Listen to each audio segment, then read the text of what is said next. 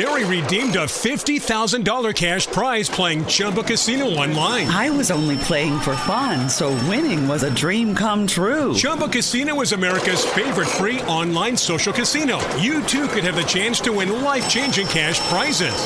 Absolutely anybody could be like Mary. Be like Mary. Log on to ChumboCasino.com and play for free now. No purchase necessary. Void where prohibited by law. 18 plus terms and conditions apply. See website for details. The voice in the preceding commercial was not the actual voice of the winner. Eh boy, vous êtes pas prêts aujourd'hui parce qu'on a un podcast qui est complètement dynamique, explosif et alléchant. Pourquoi Marisol Foucault s'assoit au deuxième étage pour parler de son passé en télévision, de son entrepreneuriat avec la boutique chez Edgar? Euh, c'est une conversation que j'ai appréciée de tout mon cœur. C'est très inspirant. Donc, je vous laisse avec cette super belle conversation avec Marisol. Donc, bonne écoute.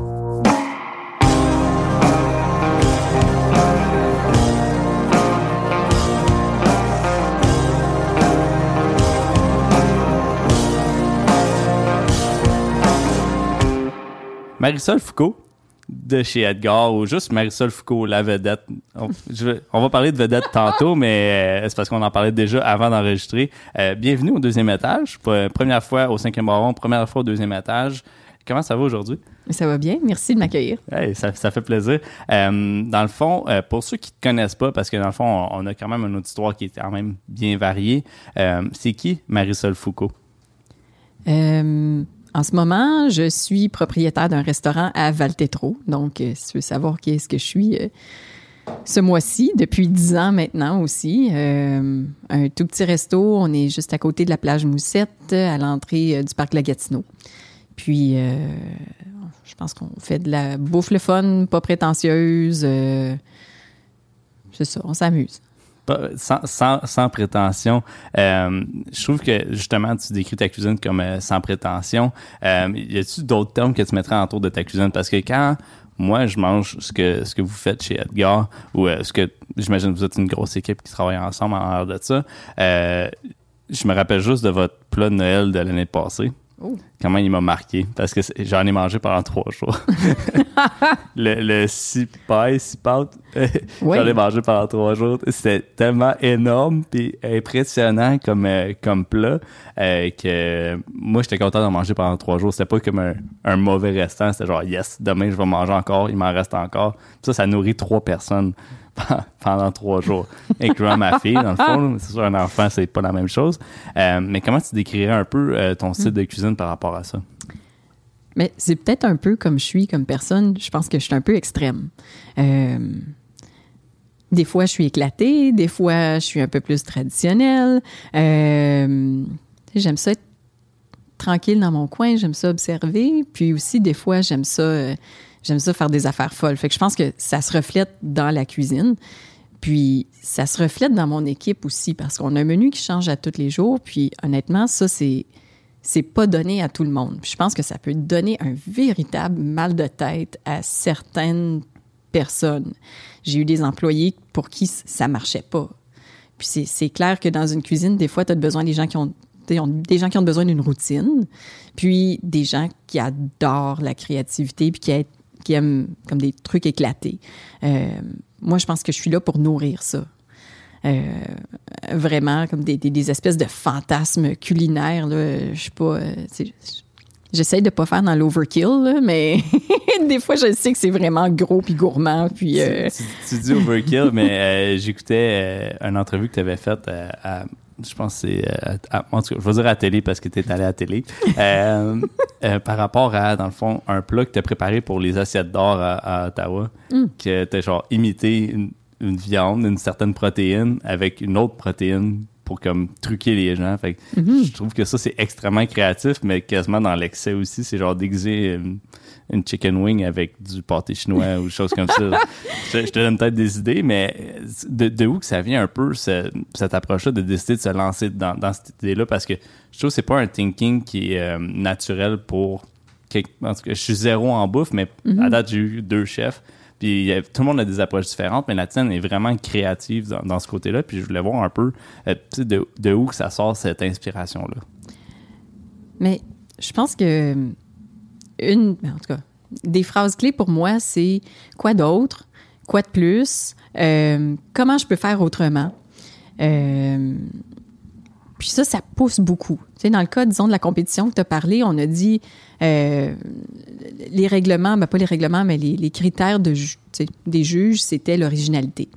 Puis là, ben, il y a tant de participants, il y a tant d'années que ça roule, cette compétition-là. Comment tu fais pour être original?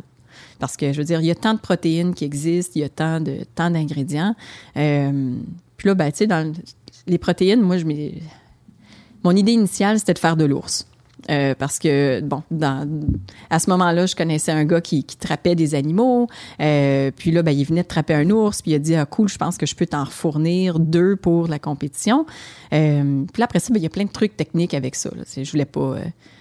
euh, il faut servir, euh, tu sais, que ça se fait cuit d'une certaine façon. Puis là, tu vas quand même servir 500 personnes. Là. Euh, tu niaises pas avec ça. Euh, donc, je me suis dit, ben, je pense que je vais créer ma propre viande. Là, Mon je propre dit- animal. Mon propre animal, tu sais, c'est ça. Je me suis dit, bon, je vais prendre du lapin, puis je vais prendre du sanglier, je vais les cuire de façon presque optimale, chacun de leur côté. Après ça, je vais les marier les deux, puis là, ils vont cuire ensemble, ça va être absolument parfait, tu sais. Euh, puis, je pousse un peu comme ça, ben, presque pour tout dans la vie, là, le, quoi d'autre, le quoi de plus. euh, j'ai de la misère à m'arrêter. Je, suis- je suis une personne comme ça. euh, euh, c'est mon chum dit tout le temps que je suis pas capable de relaxer. Puis c'est très vrai. Une journée de congé, ça n'existe pas. Euh, la seule chose qui m'a fait, ben, lui, mon copain, m'a fait, euh, m'a fait un petit peu relaxer avec les années. Euh, c'est quelqu'un qui m'a qui m'a tempéré. Puis avoir un enfant aussi, ça m'a forcé à, à arrêter un peu parce que, bon, je travaillais sept jours sur sept. Puis, euh, si c'était pas ça, ben, j'aimais ça faire du bénévolat.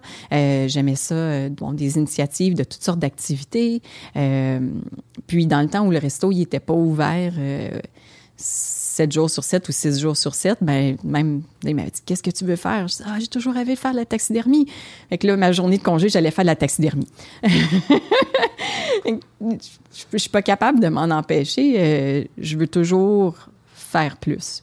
Puis là, je pense que je m'assagis avec les années, puis c'est ce qui est vraiment bon là, La taxidermie. dans mon temps libre. wow. Euh, c'est c'est drôle parce que dans le fond, mon, mon grand-père, euh, il a fait, dans le fond, lui, de la taxidermie aussi, euh, après avoir fait un, euh, un AVC. Euh, il est correct, là. Ben, là, il est correct. Mettons qu'il il vieillit quand même pas mal, mais euh, dans son temps, il l'a fait quand il était jeune, puis il s'est tourné vers la taxidermie, mais c'est un chasseur. Puis j'ai comme grandi dans une famille de. Genre, j'allais chez mes grands-parents, puis c'est taxidermie de. Partout. Des trophées, ouais. Ouais, sauf que là, ils ont déménagé, ils sont tous rendus chez nous.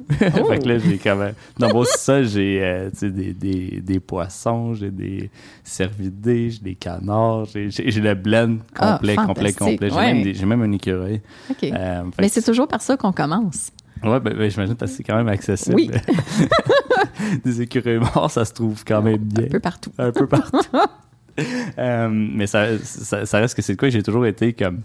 Le monde sont un peu traumatisés par ça. Moi, je trouve que c'est Hmm. quand même une forme d'art qui est qui est intéressante parce que dans le, fond, le but, c'est de, garder, de, de reconstruire un animal dans son état naturel, vivant.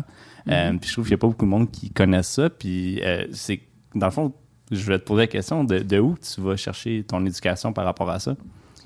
Euh, ben justement, quand, quand mon copain avait proposé ça, il a dit ben, trouve une activité que tu aimes, puis tu devrais faire ça la- ta journée de congé. Puis je cherchais, puis je cherchais, puis je suis tombée sur justement une annonce pour un monsieur qui fait des trophées. Puis ben, j'imagine que c'est ça la plupart des taxidermistes, c'est ça qu'ils font. Euh, puis c'est avéré que cet homme-là faisait aussi, euh, ben, qui avait fait euh, la, la plupart des animaux pour le Musée canadien de la nature. Puis il travaillait avec une dame avec qui il avait travaillé au Musée canadien de la nature. Donc, il faisait équipe dans le temps. Je ne sais pas si ça l'a ouvert, euh, le- je ne veux pas me, me gourer dans les là. Euh, si c'était dans les années 70 ou quelque chose comme ça que ça l'a ouvert. Puis, euh, mais j'imagine qu'une fois que tous les animaux sont faits, il n'y a plus grand-chose à faire. C'est, c'est Euh, vrai que tu fais le tour. Oui. tu as fait le bison puis le, ma- le mammouth. Ou Oui, je sais pas. c'est ça. À un moment donné, ça. Mais c'était vraiment, vraiment très cool. En fait, chaque journée, j'apprenais à vider un animal, puis euh, en, remplir un autre. Euh, donc, le matin, je travaillais plus avec lui, puis on vidait un animal. Puis l'après-midi, la dame, elle me montrait comment, bon, c'est soit qu'on sculptait euh, l'intérieur de l'animal, puis après on, le coudre, puis lui mettre des yeux, puis le finir, là, hein, le passer au séchoir. Parce que ça prend quand même des yeux qui sont pas des vrais yeux. Oui, ben c'est ça. Que Mais, ne savent pas. la, la- la dame qui finissait les animaux, elle était absolument extraordinaire. C'est tellement beau, puis euh, ça la choquait, la taxidermie, disons, comme moderne, si on peut dire, là, de faire euh, un raton laveur à huit pattes là, pour le fun, parce que c'est drôle aussi. Euh, mais elle, c'était ça. C'était vraiment, c'est l'art, c'est vraiment la beauté de la chose. Puis quelqu'un qui est bon à taxidermie, c'est quelqu'un qui va être capable de reconnaître le, corps ah ben, original ou ce qu'un animal a vraiment l'air. Donc, ça demande vraiment beaucoup de connaissances aussi. Puis, tu sais, si tu te dis, euh, je suis capable de sculpter le, le corps d'un d'un écureuil comme de rien, non, le mien, il était vraiment laid, là, le premier. Là. Puis, on l'a mis sur le toit d'Edgar pendant super longtemps. Puis, on se disait que ça éloignait les autres écureuils parce que dans le temps, on avait beaucoup de jardin en haut. Donc, on l'avait comme sur une planche de bois. Puis, c'était comme notre épouvantail écureuil. Et Ouais. il est-tu encore chez Edgar? Non, non, non. Avec les années, puis la pluie, puis le laisser dehors, ça. Ouais, il est comme moisi ouais. un peu. Mais bon. Est-ce a- que de a tes des pièces de taxidermie, y a-t-il de ta taxidermie chez Edgar en ce moment? Si tu vas porter poubelle, tu fais un petit face-à-face avec un sanglier. Ok, ok, je vais aller, C'est quand même très je cool. vais aller porter les poubelles la prochaine fois. C'est bien mal. Ça fait partie de l'initiation, Edgar. tu sais. Ah ben non. Ouais. J'ai une amie qui m'a apporté un, un petit ours aussi, puis pendant un bout où on a la salle où est-ce que tous les produits de nettoyage, l'ours, il, il était là, puis c'était Ah, toujours la blague quand il y a un nouveau, là. Mais Ouais, va, tu sais, va remplir le, va remplir le désinfectant, puis Ouais. il y a l'ours qui... te- Ah. c'est malade. Euh, euh, je trouve que aussi dans, dans l'approche Edgar, c'est, tu sais, tu parlais de tes jardins qui sont installés à, à l'arrière. Euh, dernièrement aussi, avec la pandémie, j'avais vu que tu avais comme pris le stationnement au complet pour faire comme un, un jardin géant. Euh, parce que pour les fois que j'ai passé chez Edgar, trois quarts du temps, c'était pour aller porter de la bière, mais aussi pour aller acheter de la bouffe. Puis remarquer à quel point euh, il y a une ligne en avant, il y a du monde, euh, mais c'est extrêmement communautaire. Euh, comment tu as fait pour venir mélanger ça, dans le fond, amener à Edgar un impact sur la communauté? Je sais qu'en même temps que ton jardin à côté, c'est sûr que tu fournis pas de la bouffe pour tout le monde, mais à quel point ça t'aide dans l'approche que tu as pour ton restaurant? Euh, mais d'un, c'était important pour moi de, de m'installer dans un quartier. Euh, j'ai travaillé quand même longtemps au centre-ville, puis au centre-ville d'Ottawa, puis je me disais, bon, je- c'est pas pour moi. Je, veux que nos clients prennent du temps. Euh, un service pressé aussi, qui est comme. Sais, pas dire que les gens sont pas personnels, mais c'est c'est parce que tu n'as pas le temps d'être personnel. Euh, donc, je voulais que mes, employés soient à l'aise, qu'il y ait une belle journée, que les clients soient à l'aise, qu'il y ait une belle journée, tout le monde est heureux. Euh, puis, bon, Valtetro, ben, ça, a été, ça a été un hasard que je m'y suis installée. Puis, c'est un quartier qui est absolument merveilleux. Je pense j'aurais pas pu demander pour un plus beau quartier. Euh, puis, le jardin, avant d'être quelque chose de communautaire, si on peut dire, c'était surtout quelque chose qui était plaisant pour les employés. Euh, même quand on n'avait pas tout le stationnement à nous, parce qu'on a acheté l'immeuble à un moment donné, puis euh, c'est là qu'on a pu prendre tout l'espace qu'on voulait. Mais avant ça, euh, on avait peut-être un, petit deux pieds par euh, cinq pieds là, de, jardin, puis ça faisait plaisir aux employés. Puis là, ben, quand on a pu en prendre un peu plus, ben là, ça a été comme une trentaine de bacs. L'année d'après, ça a été peut-être une centaine de bacs. Je me souviens plus, il y a quelques années, j'ai compté avec Stéphanie, une autre des employés. Il semble que Steph avait compté comme 200 plants de tomates. Euh, juste les plants de tomates. Puis après ça, tous les autres légumes. Fait que là, c'est devenu encore. En Stéphanie, j'ai rencontré mon alter ego qui était vraiment extrême. Euh, les deux ensemble, c'était comme on- OK, on va faire le plus gros jardin, on va faire la plus grosse bouffe. Euh, puis là, c'est devenu hyper gros. Avec la pandémie aussi, ben, tu parles de l'aspect communautaire. J'ai voulu donner un espace aux fermes. Euh, donc, le mardi, il y a une ferme qui fait, euh, qui vient pour des paniers de, des paniers bio. Puis le jeudi, c'est un collectif de fermes aussi qui viennent euh, sur les lieux. Au début, il y avait plus l'intention de faire de la revente de légumes en même temps que, que, le, que la cueillette des, des bacs, là, mais je pense que je pense qu'ils ont 150 bacs, 150 cueillettes. Je pense que c'est assez. Ouais. ça fait tellement de mouvements le jeudi, il y a tellement de gens. Euh, mais mais c'est le fun parce que nos clients sont aussi membres de ça. Ils viennent chercher leur, leur panier bio. Ils sont tellement heureux de venir sur les lieux. Ils viennent à leur resto. Puis là, ils viennent recueillir leur panier bio. Euh, je trouve ça tellement beau. Sais, je dis pas que, que c'est pas de travail, là, parce que le, le vendredi matin, de ramasser, euh, des fois, euh, on a un bon, un bon petit ménage à faire. Là. Euh, puis là, il y a toujours un cinq minutes que je suis comme... Oh! La terre partout.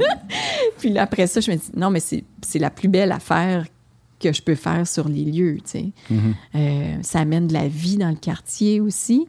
Euh, malheureusement, il n'y a, pas tant de choses dans notre quartier. C'est vraiment résidentiel.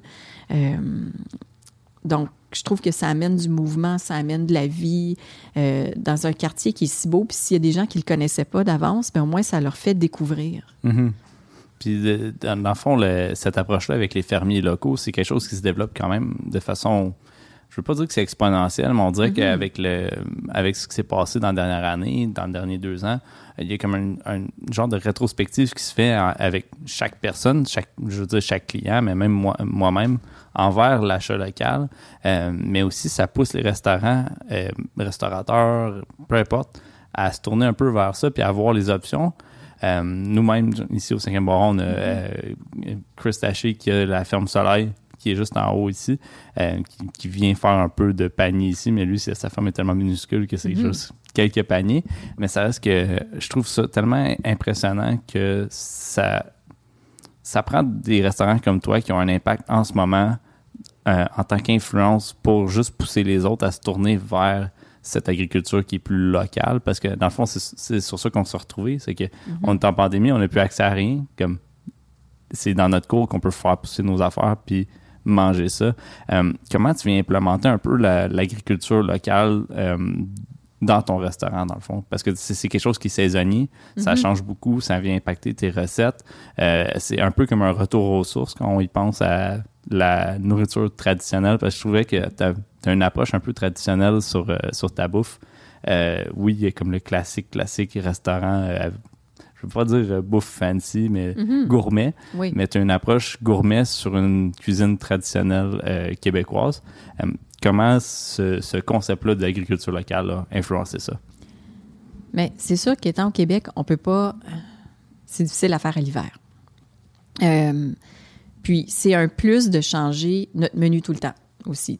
il faut euh, il faut une équipe vraiment talentueuse euh, pour être capable de faire ça. Donc nous, euh, il arrive que je fais des surprises. tu sais, j'achète comme vraiment plein de trucs. je sors tout ça de mon camion, puis c'est ça qu'on cuisine maintenant. C'est ça qu'on cuisine demain. Euh, puis ça prend comme des une gang qui a des idées ou qui suit mes idées, euh, puis qui sont heureux de le faire.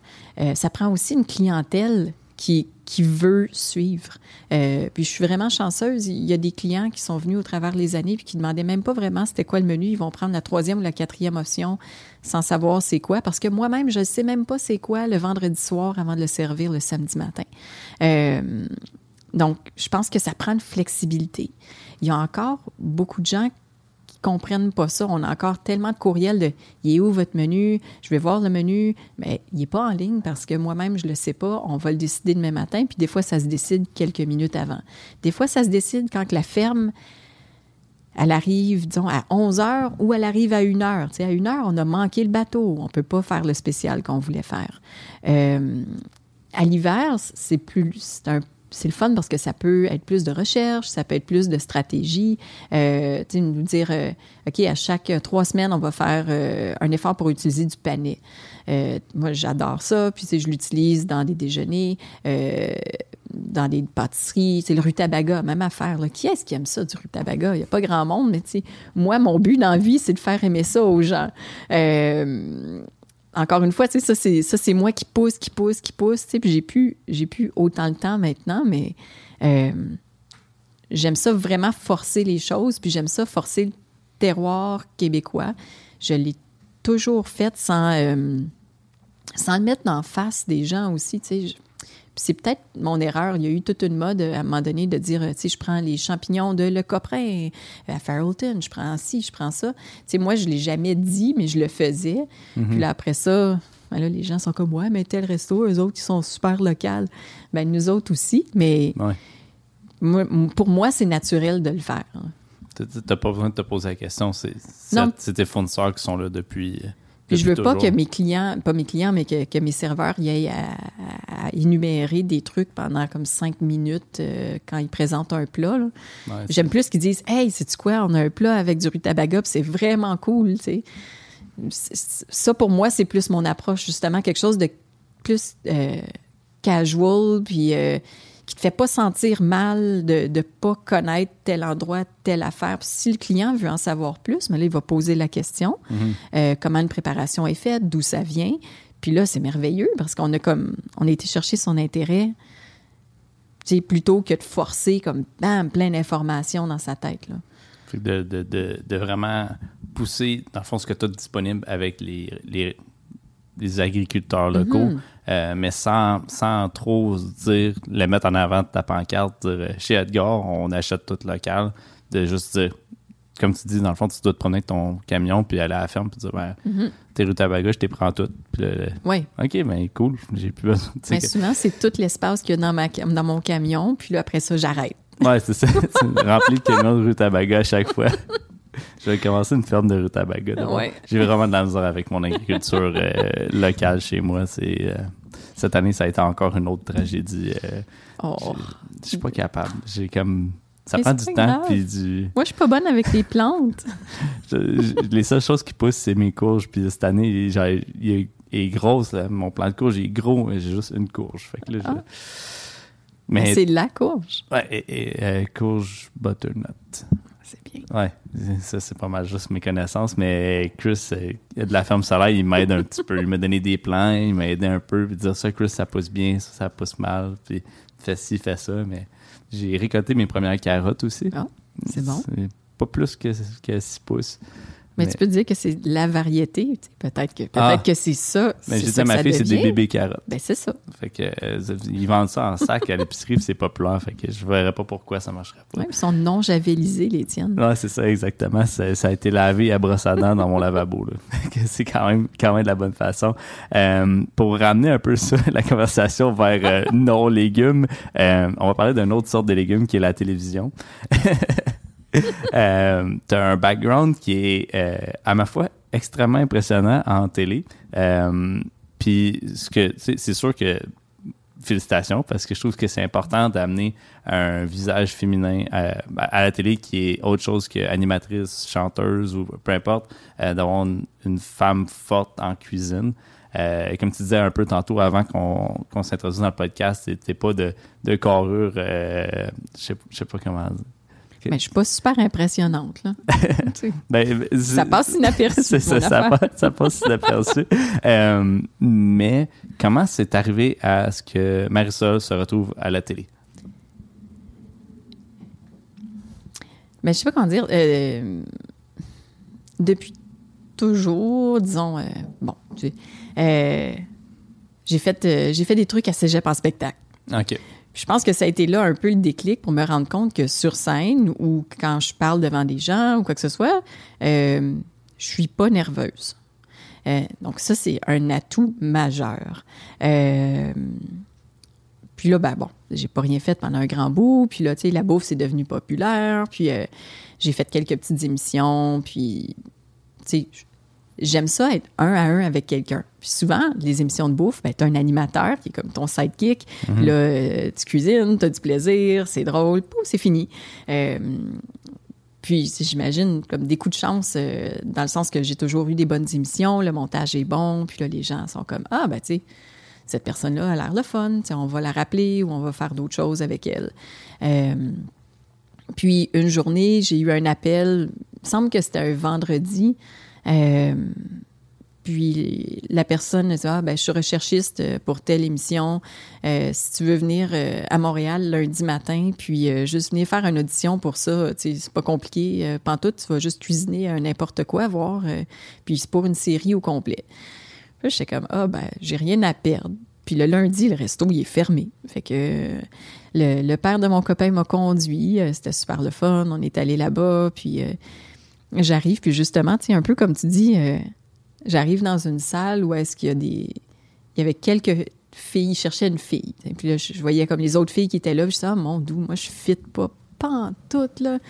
Euh, super maquillée, euh, sais vraiment bien habillée. Moi, je me souviens, j'avais mis un beau chandail, mais j'avais quand même euh, mon manteau de cuir qui est comme tout déchiré en dessous du bras. Puis, euh, euh, je sais pas, tu sais, je suis une fille de cuisine, comme j'aime ça être mignonne, mais tu sais, je suis pas habituée à me pomponner tout le temps. Puis là, je vais faire, euh, faire l'audition. Puis là, ils me disent, bah, tu sais, il y a un frigo vitré là, puis euh, fais un grilled cheese. Tu peux prendre n'importe quoi qui est dans le frigidaire, fais un grilled cheese. Puis là, je dis, ah, ok. Là, il dit, puis pendant que tu fais ton grilled cheese, ben parle-nous. Puis je dis, OK, ben, je suis obligée de parler de exactement ce que je suis en train de faire. Là, il dit, ben non, n'importe quoi. Puis je, prends le, fromage le plus bâtard que je trouve parce que je me dis, il n'y a aucune des filles dans cette salle-là qui vont faire ça. Fait que je prends les crafts euh, dans le plastique. Puis là, je, raconte que je suis en train de faire un excellent grilled cheese de faisan avec, euh, euh, le fromage l'île de l'île aux grues, puis tatati tatata, puis je t'invente tout ça pendant que je suis en train de le faire. Puis je parle de mon audition, puis je me dis, j'ai zéro chance. Parce que là, après ça, j'écoutais les filles au comptoir. Il y en a une qui est nutritionniste, l'autre est animatrice d'une autre émission. Puis je m'en retourne en voiture avec mon beau-père. Puis euh, je suis comme, ben, c'était une expérience. moi, je pense toujours ça. Chaque, chaque truc, même compétition, n'importe quoi, même si ça va pas bien, c'est une expérience. Puis c'est un pas à autre chose. Puis ils m'ont rappelé, il me semble que c'était quelque chose comme le lendemain pour me dire Hey, tu l'as.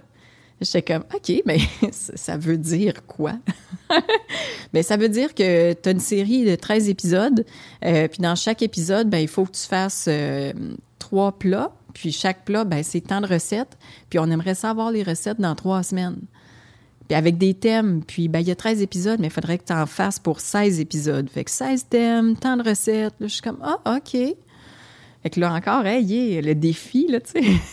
ça m'est rentré dedans, là. Ça te prendrait une huitième journée à ta semaine de oui, tu sais. Puis je suis arrivée sur le plateau aussi, j'ai jamais tourné, tu sais, devant comme une équipe de tournage, puis en plus de le faire seul.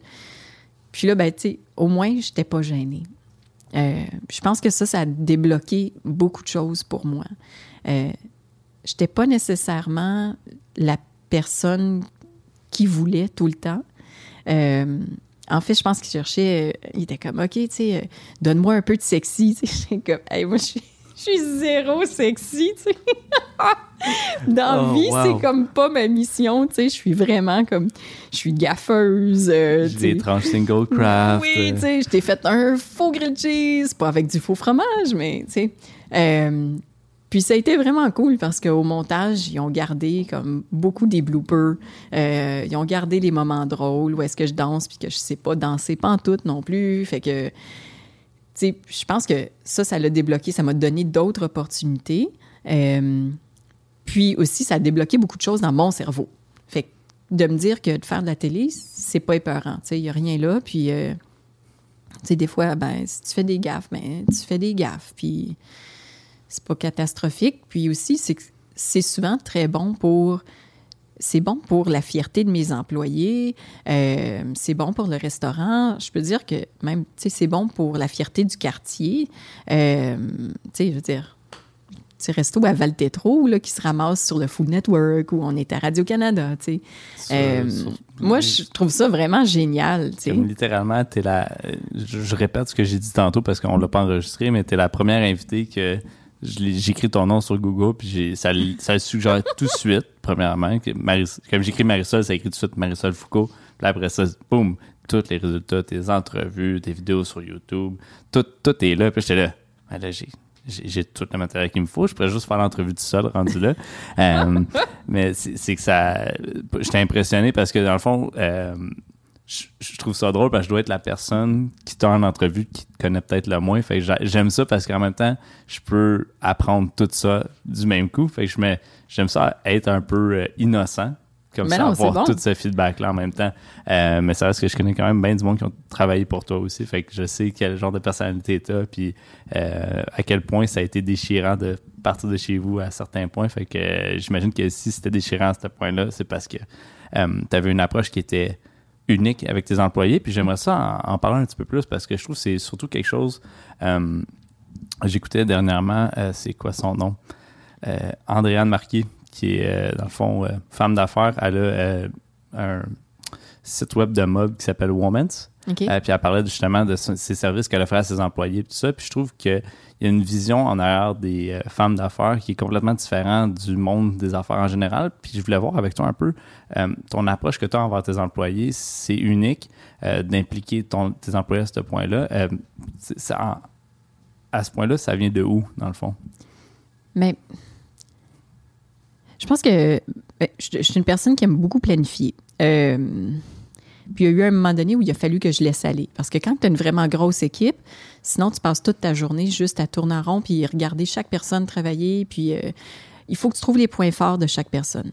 Puis moi, habituellement, c'est ça que j'essaie de faire. Euh, puis quand tu vois que, je sais pas comment dire, euh, si tu laisses un, espace à la créativité de tes employés, tu les vois s'épanouir aussi.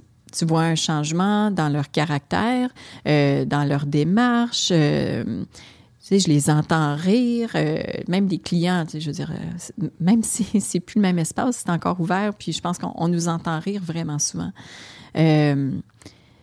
J'aime penser qu'ils sont heureux au travail. Puis si honnêtement, euh, j'étais sur le dos de tout le monde autant que mon cerveau voudrait l'être, pas mon cœur, pas ma tête, mais vraiment mon cerveau, là, juste le- le- l'espèce d'obsessif compulsif en moi, ça serait plus agréable. Euh, je pense que j'ai eu des phases avec des employés justement où j'étais plus raide. Euh, sais, euh, il y avait vraiment comme mon ego qui était peut-être un peu dans le chemin, qui disait comme je veux que ça soit exactement comme ça, je veux que ça soit pareil comme moi, je veux que ça soit meilleur que moi. Euh, puis avec les années, j'ai compris aussi que tu peux pas, euh, tu peux pas tant exiger ça des gens, tu sais. Il faut, faut respecter les capacités des gens, leurs connaissances. Euh, tu sais, je dis pas que je vais respecter leur, leur mood de chaque jour parce qu'on est quand même au travail puis on est là pour travailler. Puis euh, s'il y a personne qui sort la bouffe, ben là, sais, on peut rien donner au client. Fait qu'il faut, faut que ça sorte. Euh, mais on peut le faire d'une façon agréable.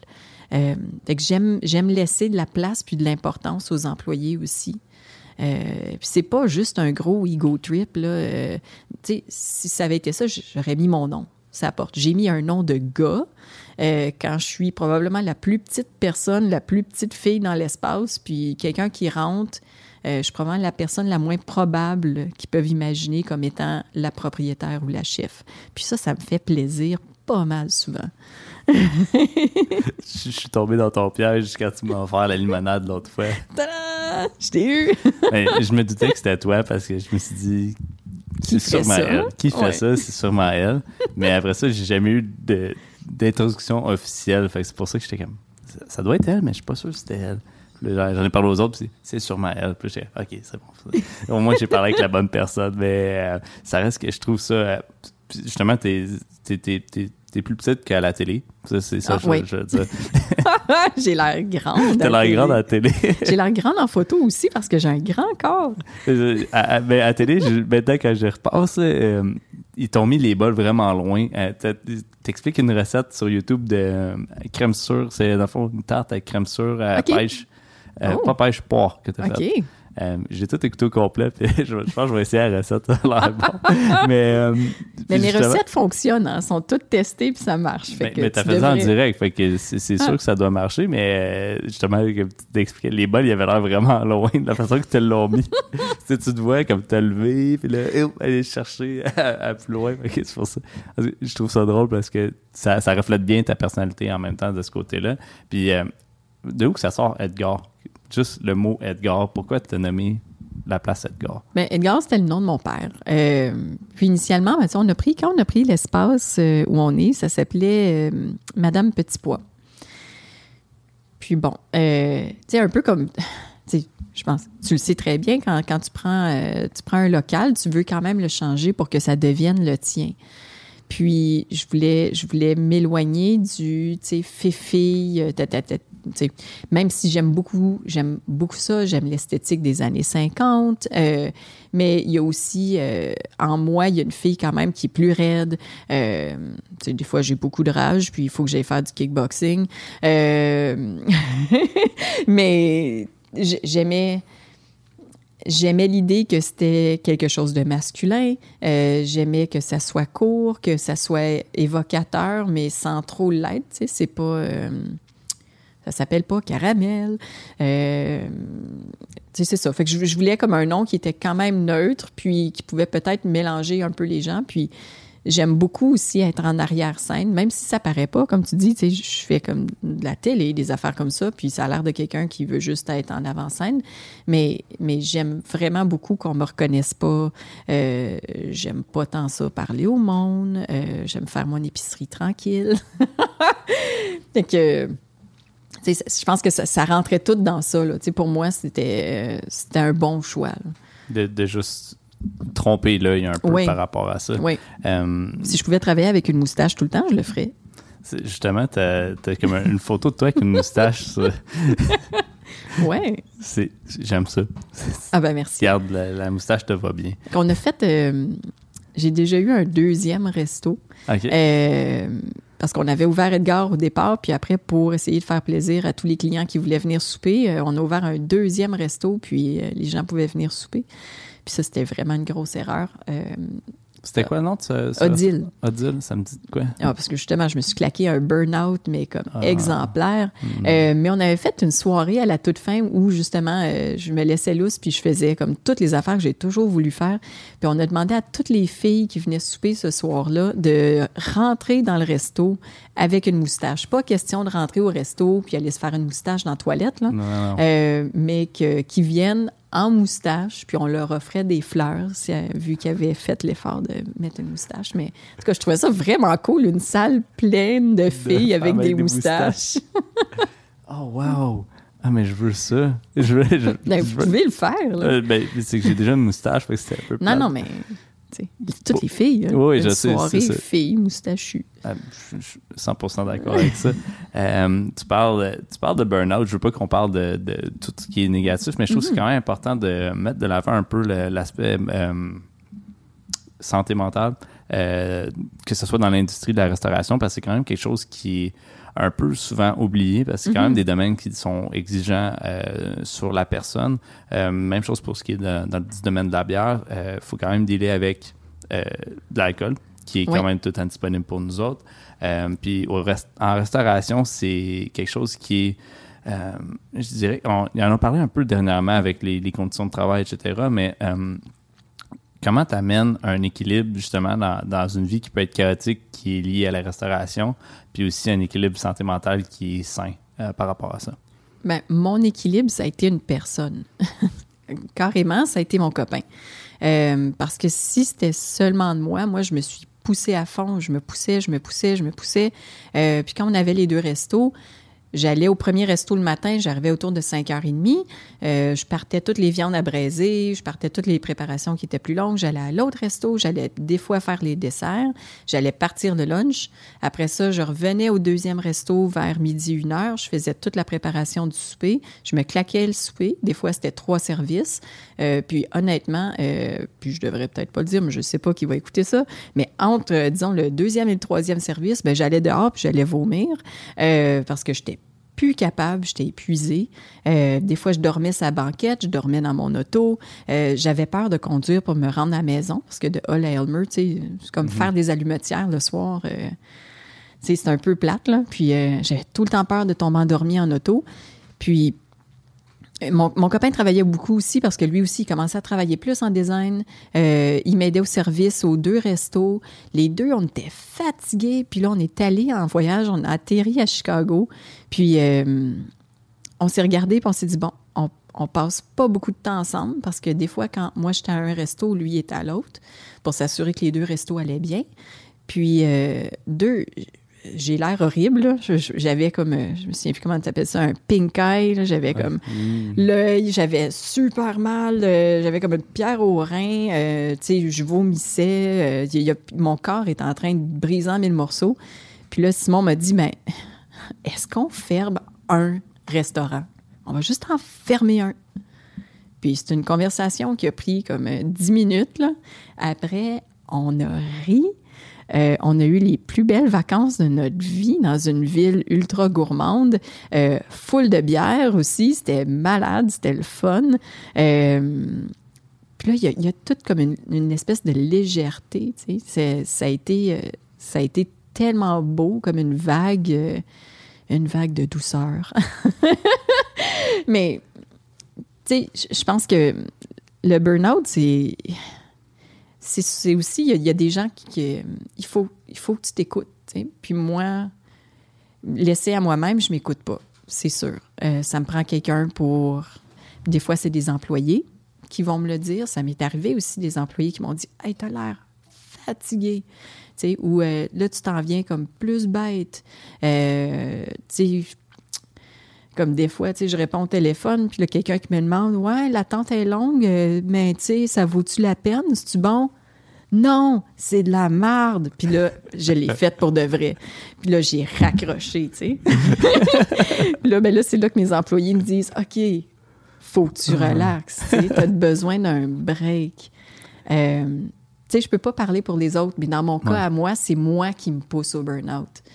Euh, puis, tu, sais, tu, tu le vois, tu- c'est cool quand tu es capable d'avoir le courage d'aider quelqu'un que tu vois qui est en train de se rendre là. Euh, et puis, je l'ai vu aussi dans certains employés, là, des employés, des fois, qui vont pas bien. C'est pas nécessairement un burn-out, mais tu sais, Ouais. justement, comme. euh, j'ai aussi eu des employés que euh, c'était pas fait pour eux, que c'était Ouais. pas un emploi pour eux, puis tu le vois, là, qui sont en train de faire comme un, une espèce de breakdown là, dans leur tête, là, puis qui sont pas à l'aise, là, mais, mais qui veulent tellement travailler, disons, dans cet environnement-là, dans cet endroit-là, euh, mais que c'est pas une job pour eux. Ou, tu sais, peut-être un resto plus tranquille, ça serait bien. Puis euh, je l'ai dit, ça m'est arrivé de dire à des employés, des fois, ben, deux employés que j'ai en tête, que je leur ai dit peut-être qu'un environnement comme plus calme et serein, ça serait bon pour toi. Mais tu sais, si tu veux continuer en restauration, vas-y. Mais comme, on dirait que c'est en train de te détruire. Euh, puis c'est- encore comme deux de mes employés préférés, puis on se parle encore souvent, puis euh, je les adore de tout mon cœur. Je pense qu'ils m'aiment aussi. Mais tout, tout ce qui est question de santé mentale, je pense que c'est de l'écoute. Euh, puis d'être ouvert à ça, d'être réceptif. Puis, euh, des fois, c'est d'être réceptif à soi-même. Clairement, clairement. C'est clair- de quoi que je trouve qui est. Ah, ça, on n'en parle pas beaucoup parce que c'est souvent une option qui. Pas, pas une chose qui est tabou, mais oui, le monde a comme un certain genre préjugé envers tout ça. Puis je trouve que la, la raison pourquoi il y a un préjugé, c'est parce qu'on n'en parle juste pas. Parce que sinon, Oui. si, si c'est accepté justement de dire, mais c'est peut-être quelque chose qui est trop brûlant pour toi ou clairement, t'es trop bête, t'envoies chez le monde au téléphone. Mais il est temps que tu juste. Qu'est-ce qui se passe? Recentre-toi. ouais, exactement. Ou une que- autre employée m'avait dit Relaxe tes sourcils. J'étais comme, all right. J'ai commencé la méditation il pas longtemps, puis c'est quoi que j'avais jamais pensé à faire parce que je me disais tout le temps, j'ai pas le temps de faire ça. Mais de prendre 15 minutes à juste se concentrer sur ta respiration, ben tu réalises que tu respires. Puis Ouais. ça te permet de juste dire, OK, là, tu prends une pause, puis tu te reconnectes sur qu'est-ce que t'es. Je sais que là, je suis rendu super spirituel dans le podcast. On va parler de bière bientôt. Mais euh, je trouve que c'est important d'amener ça comme aspect parce que on est dans des industries qui euh, carburent à, on dirait, au entertainment. On veut être impressionnant, on veut être Oui. party, on veut avoir du fun, on veut faire des affaires qui sont funky. Mais après ça, quand vient le temps d'aller chez nous, on veut décrocher, mais souvent, on est encore dans ce mood-là de continuer à boire, continuer à faire de la bouffe, continuer à tout ça. Fait que ça pousse beaucoup les gens à, justement, au burn-out, euh, dépression, peu importe, l'anxiété. Fait que c'est important, justement. Je trouve ça intéressant que tu en parles aussi, puis ça l'amène euh, quelque chose qui est intéressant. Ben, trouver aussi les moyens qui sont bons pour, tu sais, toi, tu dis la méditation, moi, c'est d'aller Mhm. courir. Euh, je sais que l'anxiété, comme moi, j'en ai deux tonnes, puis comme courir, ça, ça fait partir ça. Ben, c'est ça. Euh, Excuse-moi. euh, Tu as parlé de ton voyage à Chicago, puis là, c'est là que j'utilise la Oui, superbe le euh, transition, le lien, euh, parce que j'essaie de trouver un lien pour parler de bière avec toi, puis là, je l'ai trouvé, fait que c'est parfait. Euh, t'es tripeuse de bière, définitivement. Euh, ta passion pour la bière, ça commence où? Mais tu sais, j'ai- quand même un certain âge, fait que je peux pas dire comme, ouais, quand j'avais 22 ans, tu sais, quand j'avais 22 ans, je tripais sa maudite, là, parce que Unibrou, c'était l'affaire, là. J'ai- j'ai- commencé avec la même chose. Je peux dire que j'ai commencé ça à peut-être 16 ans, fait c'est correct. C'est ça, tu sais, que. euh, mais tu sais, je pense que ça a été, ça a été des voyages. Euh, euh, on, essaie toujours de manger comme, disons, cinq repas. là. Quand on va en voyage, là, on maximise tout. Là, puis les sorties entre les repas, des fois, on va dans un bar. On, on profite au maximum des autres villes pour voir ce qui existe ailleurs. Donc, je peux dire que Chicago, puis, euh, puis New York, là, on est allé souvent. Euh, pour nous, ça, ça a été vraiment des révélations. Euh, ou bien de par des lieux. Disons, je pense à, à Torst. Torst, je sais pas si c'est à Brooklyn ou à New York. Ça a été pour moi comme la première tap room, là, si on peut dire, qui était vraiment, vraiment belle. là, et et l'endroit où les gens pouvaient s'asseoir, et puis aussi, c'est toutes les... euh, je sais, je sais pas comment vous appelez ça, mais toutes les tapes, là. Ouais, les tapes, Dans le fond, c'était comme... C'était trop beau pour moi. là. Moi, j'aimais ça. C'était organisé. C'était comme... Oh, c'était beau, ça. Puis là, eux, il y avait de la bière de- du Québec, puis ils trouvaient ça super exotique. Puis nous autres, on était comme... Oh non! Come on! On la boit chez nous! C'est quoi qu'il y avait? euh, Euh, voyons. J'ai beau soleil dans la tête. ah, Euh, du, euh, du- ciel, peut-être? C'était-tu Dieu du ciel? Ça se peut que ça soit Dieu du ciel. Euh.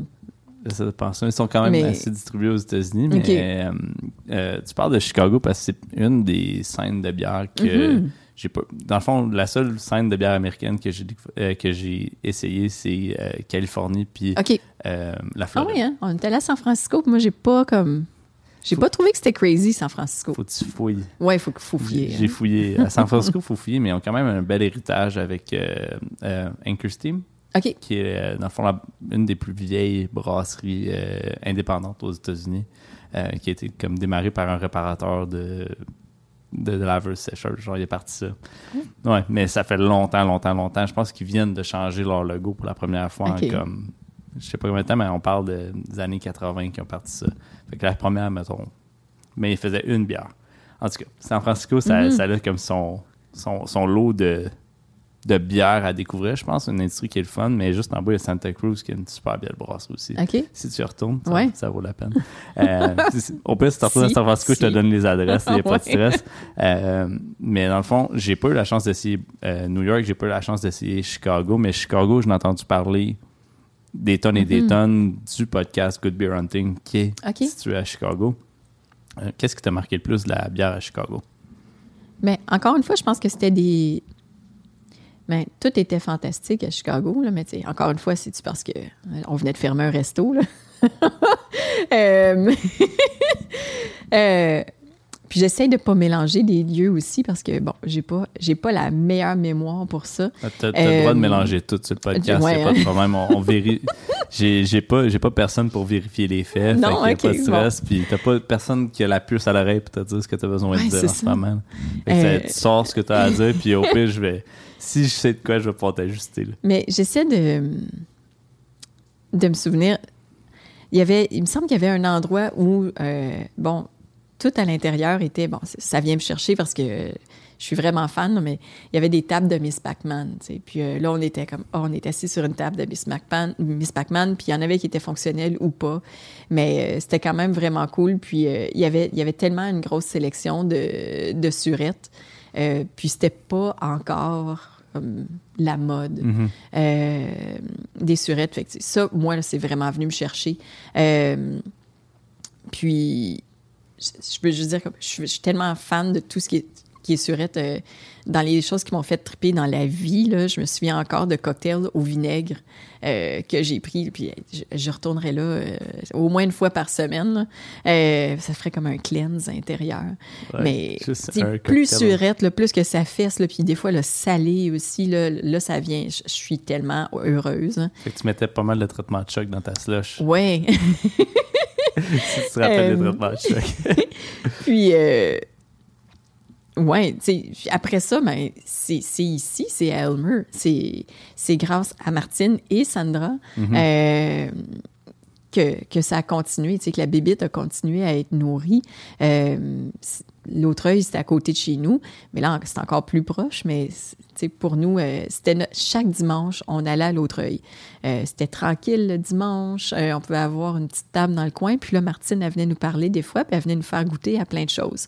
Euh, si Martine n'était pas là, ben, j'allais pour la Rodenbach. Puis j'étais très heureuse. Puis je savais que ça, me- ça, me ça me satisfaisait parfaitement.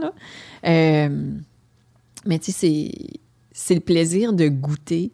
Euh, j'ai la même chose pour le vin, puis euh, j'aime beaucoup les, les accords mets vin, puis les accords bière. Ça me fait triper, ça me fait triper de, sentir, puis que ça goûte pas la même chose, puis que les bulles soient pas la même euh, grosseur. puis je me sens, étrangement, je me sens que je suis pas toujours bonne pour identifier les goûts. Je trouve que mon chum il est meilleur que moi pour ça, mais c'est peut-être parce que tu sais, dans la vie, j'ai pas la meilleure confiance en moi-même, puis euh, j'aime mieux faire confiance à mon chum. Euh, mais dans les, dans les bières mémorables, puis encore, je remercie Martine. euh, il me semble qu'il y avait une bière au céleri à un moment donné à l'autre œil. Céleri. Ah, c'était tellement la meilleure affaire. Là. Il y avait au betterave. Oui, je sais pas si mais ça- de Bose. Ah, c'était de. OK, nous aussi, on a eu une betterave au resto, puis elle était vraiment c'était bonne. Tyrannosaurus. Ah. Tyrannosaurus Groot.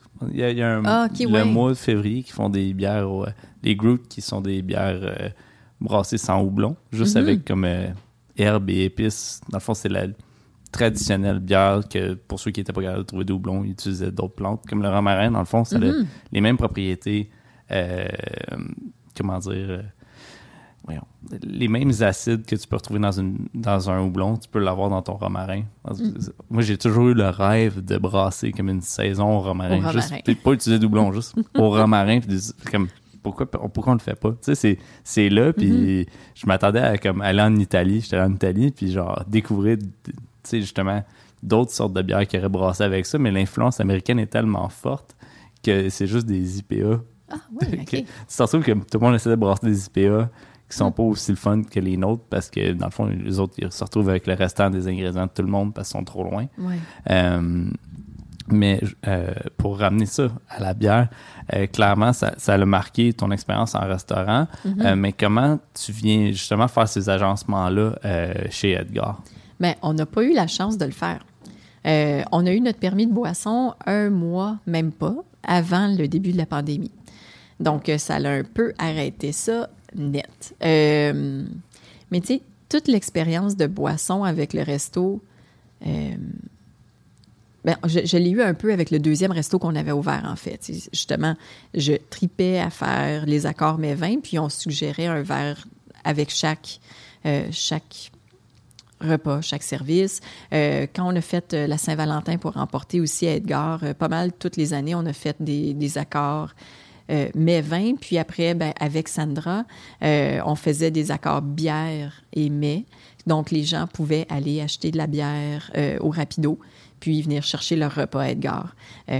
Puis là, ben là, on a de la bière maintenant. Fait que là, je m'ennuie vraiment beaucoup de Sandra.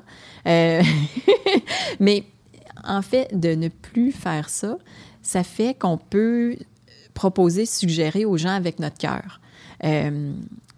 Puis j'ai vraiment, j'ai vraiment apprécié l'expérience, là, je peux dire quasiment dans les deux dernières années, Euh, parce que quand je parle, même si tu le vois pas tant que ça, mon visage s'éclaire vraiment gros.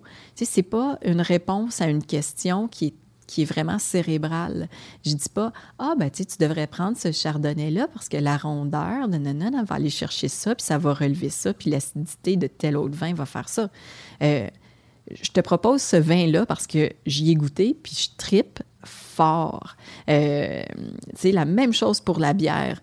Puis, des fois, tu sais, c'est pas... euh, c'est pas tant de faire découvrir un goût particulier parce que non, c'est pas tout le monde qui tripe sa salicorne, tu sais. Euh, puis sur les bières euh, salées, puis les, les bières euh, surettes, parce que moi, c'est ça qui m'allume.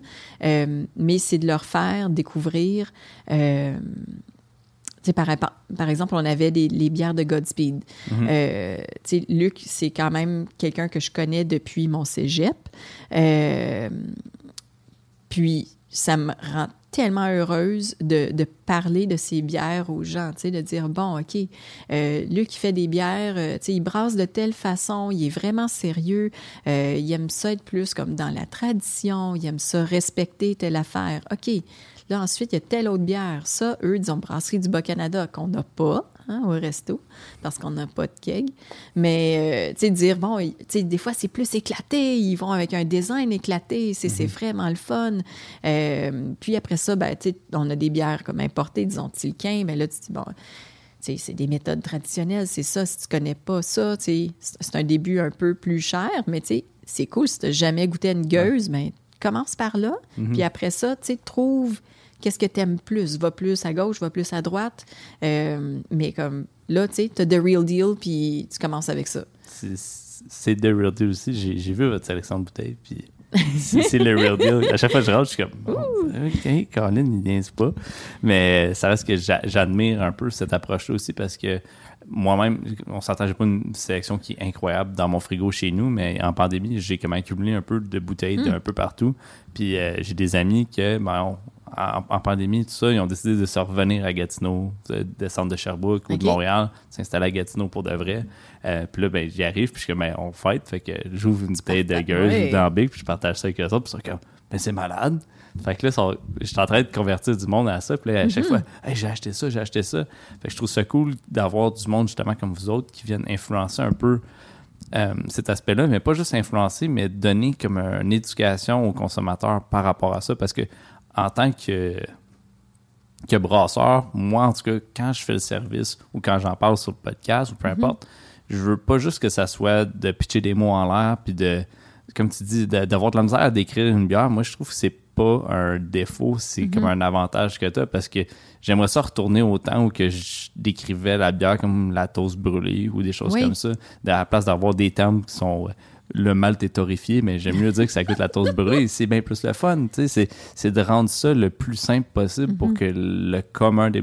Je veux pas dire commun des mortels, mais que tout le monde comprenne sur une base régulière. Fait que oui, le fun qui est le fun, puis d'aller dans des bières sûres, puis etc., puis d'aller dans la tradition. Euh, tu parles de, de, de Luc de chez Godspeed, je le connais juste sur son autre surnom qui Ah, c'est Bim. Ouais. Bim. c'est pour ça. Puis euh, encore plus Bimout. tu sais. Ah, Quand t'es vraiment proche, c'est Ok, Bimout. ok, Colin, ça, je, je l'ai jamais rencontré en personne, mais je le connais par le biais de connaissance. Puis je pense que ça m'aurait passé l'autre fois au cinquième baron, puis j'étais comme, et comme mon fils, il est brasseur chez Godspeed. Puis je suis comme, Godspeed, tu me niaises?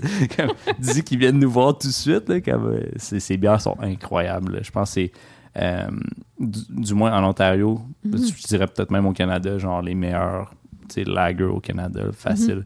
Ben, c'est- En Ontario, c'est dur parce que Vim and Vigor à Tutena, qui est comme mon, Ah, mon ouais. coup de cœur. Euh, mais ça reste que lui, ce qu'il fait, puis aussi son approche avec les mâles fumés. Je, je trouve que c'est comme une personne qui travaille tellement bien avec le mâle fumé. Il y a un autre aspect de la bière qui était extrêmement populaire avant, qu'on a comme oublié. Mais moi, j'aime Mm-hmm. encore ça, les bières fumées, mais ça n'existe plus. C'est Comme toutes les bières sûres, moi, c'est les bières fumées bières qui me faisaient. Mais il n'y en a plus, il n'y en a plus.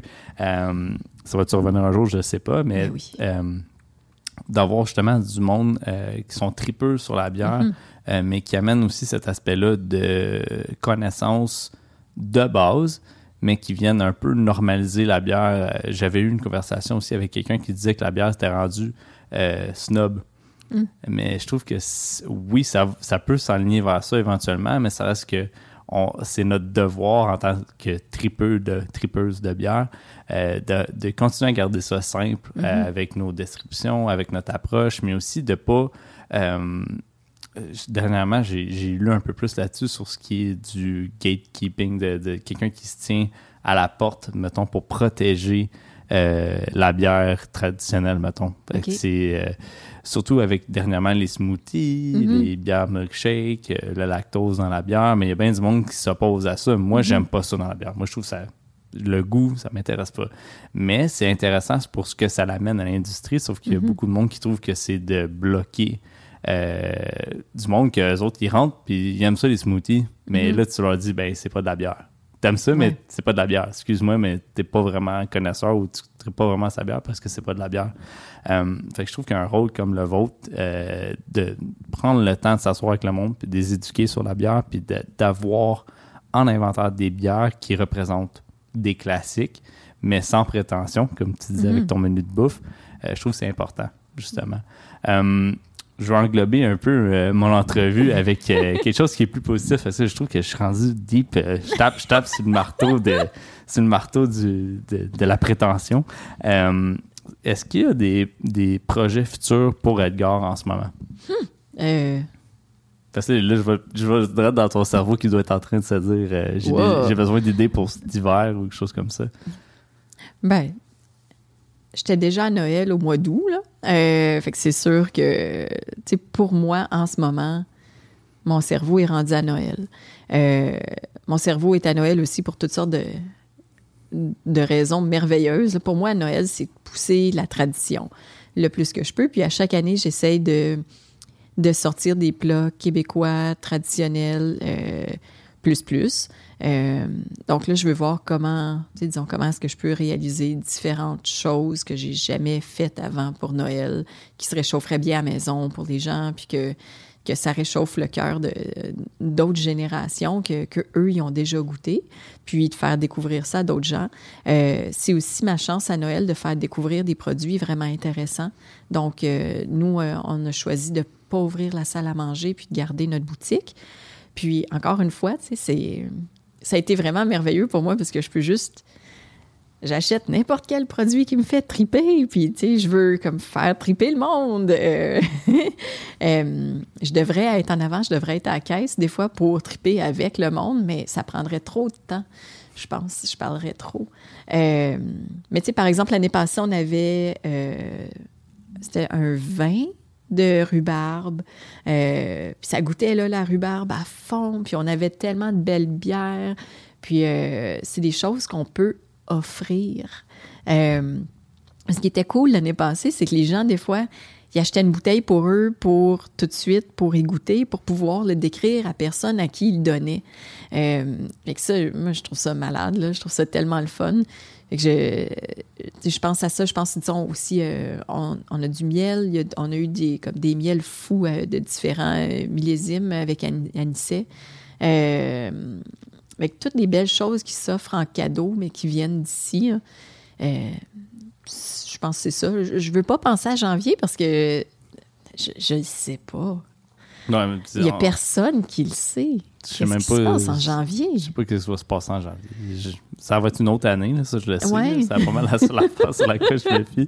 Euh, y a-t-il des collaborations qui s'en viennent, un genre de scoop que tu serais prête à partager avec nous? Je, je, je sais pas. Vu, que t'es une vedette, euh, je, je vais pas dire. Ouais, international. Ouais, t'as fait le Food Network, on va dire international. Non, je sais qu'est-ce que tu veux, là. On en parlait tantôt. Ouais, je sais, hein. Mais je, je, moi, moi, je sais pas si j'ai le droit d'en parler Mais tant tu que sais, euh, je pense que je peux dire un peu que j'ai quand même eu la chance de. de tu sais, mon but, c'est toujours de faire connaître le terroir du Québec. Euh, de mettre un peu comme mon quartier sa map, euh, mon chez nous sa map.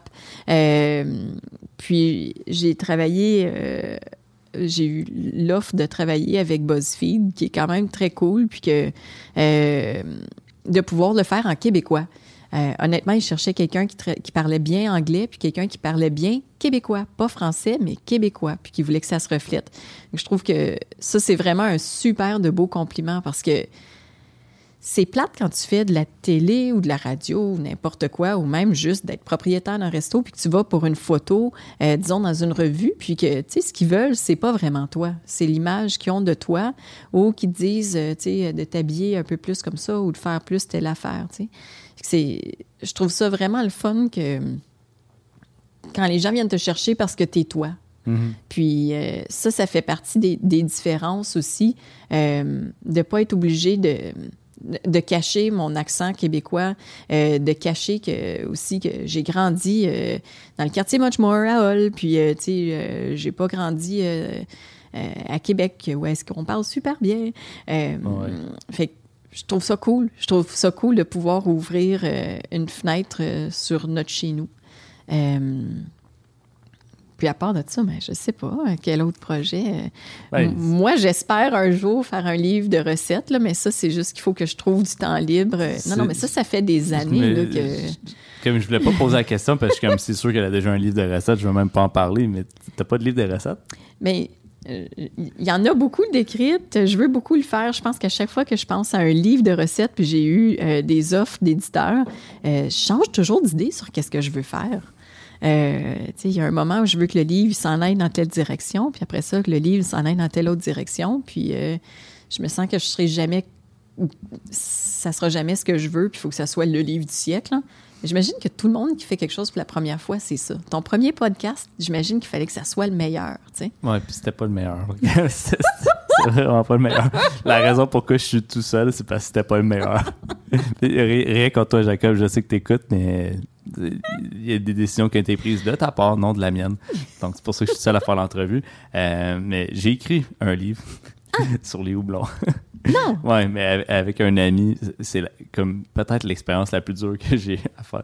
Ça m'a pris deux ans à, à écrire un livre de 17 stressant. pages. 17 pages. C'était rien, c'est juste des descriptions, mais j'avais une idée en tête. Ça a évolué d'une certaine façon, mais je travaillais avec un illustrateur. OK. Ça l'a donné un résultat final qui est OK.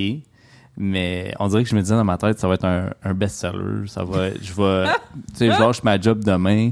Euh, pas en tout. J'ai fait 40 pièces avec, Ah, avec, tu sais, ouais, ben c'est que- ça. Tu t'attends pas à faire de l'argent du tout, du tout avec un Non, livre. Pas de l'argent avec un resto. J'oublie tout le temps que pas- j'ai écrit un livre.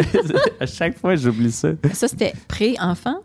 Euh, je pense que c'était pendant. Oh. J'ai sorti euh, l'année passée, euh, juste au Ah, début de la pandémie. OK, Mais courageux. c'est que, ben, ça faisait deux ans que je- que j'écrivais ça sur, Ouais. euh, sur un Google. Mais c'était, pour vrai, je te le montrerai en bas, c'est pas, c'est pas l'écriture du siècle non plus. Je suis pas. euh, Oui, mais c'est ça, c'est tellement gros un livre. C'est tellement de gens ensemble pour faire un beau livre. C'est Oui. c'est la même chose pour euh, une émission de télé. C'est tellement de gens qu'on voit pas pour faire ça. Puis un resto, c'est tellement de gens pour faire une assiette. juste une assiette. C'est- c'est- ça, je, je trouve que c'est une belle idée, justement, mais encore là, ça prend le temps qui est, qui est Mhm. derrière ça. Mais euh, je, je dis ça parce que je t'encourage à 100% à le faire. Si, si, si tu le fais, si c'est quelque part. Je vais te mettre dans, pas les remerciements, mais au Ah, départ, oh, ceci, si tu veux, il n'y a pas de trouble. grâce à la pose d'un fesse de Christophe, j'ai écrit ce livre. Ça, va- ça va me faire plaisir que ça prenne 8 ans à l'écrire. Je vais, je vais acheter la première copie euh, en 8 ans. Euh, pour, pour englober cette. euh, je, je l'ai déjà dit pour englober. Englober le- le- le- le- l'englobage. pour englober l'englobage de l'entrevue, euh, je donne tout le temps comme le dernier, comme 2 à 5 minutes pour, euh, à toi, tout seul, Oh. pour plugger du monde qui valent la peine d'être suivi, qui ont peut-être pas le spotlight sur eux en ce moment.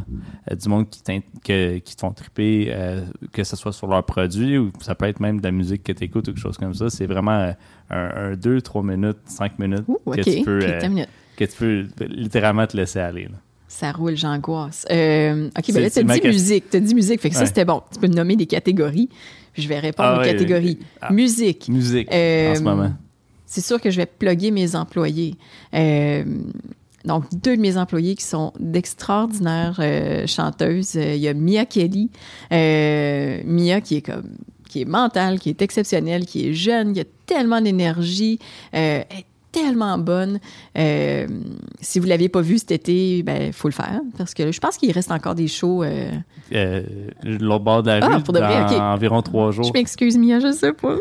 non, c'est bien correct. Euh, Par, par le temps que le podcast va passer, elle va déjà avoir passé, mais pour ceux qui écoutent, elle, elle va avoir été en direct à l'Octoberfest Ah, euh, cool, ok. du Vieux-Hermeux. Euh, fait que euh, j'im- j'imagine que ça va être un spectacle qui est super. Je, je vais, je vais dire que c'était super parce qu'on va dire que ça s'est déjà passé, mais en tout cas. Mais Mia Kelly, Mia. Kelly, puis euh, une autre employée, Christiane Pellerin. Puis là, c'est parce que ça me prend par surprise, là. Je vais me détester. J'ai un blanc de son groupe, mais en tout cas, euh, shout out à Christiane, euh, qui, euh, qui a une voix absolument angélique et merveilleuse. Puis quand Christiane chante, on oublie, on oublie tout. On oublie où est-ce qu'on est, qu'est-ce qu'il y a autour. Ben, Euh, euh, pour ça, là, je vais avoir tous les liens dans la description du podcast. ok, fait que tu m'enverras ça après Oui. quand, ça, quand ça va te revenir à la tête. Fait que pour ceux que ça intéresse, les liens vont être en bas Yes. là. En bouffe, qu'est-ce qui se fait triper? En bouffe, qu'est-ce qui me fait triper? Oh mon Dieu. Parce que je suis vraiment moche, hein. Puis Eric du, du clandestin, il me l'a dit l'autre jour. là. il m'a, planté. Il m'a dit, toi, euh, tu sors jamais, tu sais. Tu, tu parles pas de la bouffe des autres. Puis, euh, mais, mais c'est vrai, je sors pas, tu sais. Euh, honnêtement, je sors parce que je vais à l'épicerie, puis euh, je fais à souper chez nous chaque soir, tu sais. je suis plate comme que ça. la meilleure bouffe, c'est chez vous. Pas, pas chez Edgar, mais chez vous, chez vous. Euh, Oh, je trouve ça difficile. OK, je on va passer à l'autre. On- Je vais penser en même temps. Je répondrai pas qu'est-ce que tu- honnêtement. Qu'est-ce que tu as bu dernièrement qui t'impressionne beaucoup? Euh, Qu'est-ce que j'ai bu qui m'impressionne? Hey, c'est plein de questions dures. Euh, ben, hier soir, euh, j'ai dégusté la bière de salicorne de Menot. Ah, euh, qui était vraiment bien. Moi étant moi, je voulais que ça me fesse dedans puis que je mange la salicorne, mais l'équilibre était vraiment incroyable. Donc euh, c'était comme un c'était un bel équilibre. Euh, c'était vraiment une bière aussi qui avait comme un goût clean. Tu sais, je, je oui. je connais pas justement, je travaille pas ici, je connais pas tous les termes là, mais, Mais clean, ça, Oui, bon, dans ta tête, ça, ça- Oui. en tout cas, on a la même description, mais Menot, justement, euh, j'ai essayé, elle qui était au persil, je pense. oui, moi aussi je l'avais essayé. Puis, aucune, comme avec aucune, euh, aucune attente. J'ai Mhm. goûté à ça, puis j'étais comme, ah ben, Colin. Comme, c'est exactement ce que je cherchais pour une bière Ouais. qui est aux herbes, on dirait. Ben, parce que t'es comme, oh non, je veux pas que ça, ça goûte comme si je mange un gros bouquet de persil. tu sais. Non. T'es comme, non, C'est bon. c'est comme c'est bon. Puis ont- leur approche, c'est ça, c'est la salicorne, persil. Ils travaillent tellement avec des herbes, puis une approche que je- justement je trouvais que c'était intéressant parce qu'on a un terroir qui est un peu inspiré de ça en même temps aussi. sais, C'est c'est des herbes que tu peux faire pousser dans ta cour. C'est ça que tu peux faire pousser dans ta cour que tu peux mettre dans la bière. Comme, Ouais, c'est vraiment cool. Amène-en. Euh, puis je trouve qu'ils ont peut-être pas assez de crédit alentour de ça parce que littéralement ils le font, mais ils font pas de double IPA ou quelque chose comme ça qui est fait shiner à l'international ou au Québec au grand complet. Fait que je trouve ça intéressant qu'ils apportent ça sur la table, euh, des bières originales brassées avec des herbes. Mm-hmm. Euh, Je peux revenir au resto. oui, go, Ok. ton resto. Je vais aller comme juste un petit peu plus loin sur la rue ici. Je vais faire un, un autre shout-out euh, à Femmes à marier. Eh oui. Parce que, honnêtement, là, je vais à plein d'événements, puis euh, ils sont toujours là. Comme les filles travaillent tellement fort, là. En tout cas, C'est... Je- Ils nous apportent des petits plats des fois ah, ici. ah puis, ouais, eh hein, t'es oui. gâté de même, toi. Mais c'est parce que, tu sais, comme tu parles d'échange bouffe, Oui. bière, ben ça fonctionne encore pour nous autres aussi. Fait que si Edgar, vous venez, ben On va marcher jusqu'ici, c'est ça. vous allez pouvoir avoir euh, des échanges. euh, on n'est pas demandant, hein, ça peut être juste comme un ou deux biscuits ou des Ah, choses comme ça. là. Comme on n'a pas besoin d'apporter C'est bon. euh, 8 six pailles puis, euh, pour nourrir le staff pour 14 jours. là. OK. Ça, ça, Pas le party de staff de Noël, là. Ah, pour vrai, Ça serait pas le fun, hein, ça. Ça, ça serait du tout pas. Jacob, si t'écoutes encore, ça, on va. hey, Comme on le fait, ça, ça, on va le faire. C'est sûr qu'on Ah le fait. ouais? C'est sûr qu'on le fait. Check. On va s'arranger, c'est sûr. Euh, Marisol, merci d'être passée. Ouais, merci à Euh, toi. Au deuxième étage, ça, ça me fait chaud au cœur de te rencontrer pour de vrai pour la première fois. Ouais. Euh, je pense que c'est le podcast le plus long que j'ai fait à Ah, date. je m'excuse. C'est pas grave. C'est moi, je- comme je regarde même plus mes notes depuis au moins 30 minutes parce que je me dis la conversation fait juste rouler. Euh, c'est exactement des conversations comme ça que je veux avoir. Fait que c'est le fun de te découvrir. Euh, je pense qu'on va être obligé de se faire un deuxième épisode éventuellement. OK. Peut-être avec de la bouffe cette fois-ci, Ouais. avec de la bière sûre peut-être aussi. Je sais qu'on a accès à des bouteilles qui t'intéressent ou toi tu as accès à des bouteilles qui Ouais. sont intéressantes aussi. Euh, fait peut-être faire un épisode spécial euh, bière sûre avec toi éventuellement. Essayez de trouver avec quoi ça va en bouffe. Ça va tout en bien avec quelque chose. J'ai- un background de fromage. Fait que dans ma tête, Ah, c'est juste. Tout, tout marche ensemble. Puis après ça, tu t'arranges avec ce que ça goûte dans ta bouche. Fait que euh, merci beaucoup d'être passé. Merci d'avoir pris le temps d'être passé au deuxième étage. Puis euh, ben, on se revoit bientôt. Oui. Bye. Vous venez d'entendre Marisol Foucault, chef et propriétaire chez Edgar. Euh, encore un gros merci d'être passé sur euh, le deuxième étage. Ça a été tellement inspirant de, t'avoir, euh, d'avoir un peu ton côté rafraîchissant et dynamique. Je voulais prendre le temps de remercier Transistor Media. Sans eux autres, le podcast n'existe pas. Donc, allez voir leur projet parce que c'est des passionnés dans ce qu'ils font. Allez gâter vos oreilles, transistor.media. Et un gros merci à Léo Keys pour la bande sonore. Mon nom est Christophe Paquette. Je vous souhaite une super belle semaine.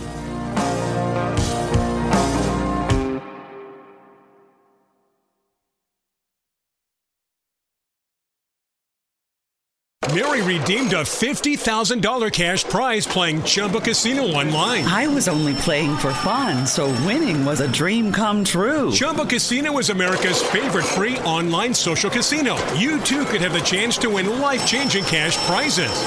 Absolutely anybody could be like Mary. Be like Mary. Log on to ChumboCasino.com and play for free now. No purchase necessary. Void where prohibited by law. 18 plus terms and conditions apply. See website for details. The voice in the preceding commercial was not the actual voice of the winner.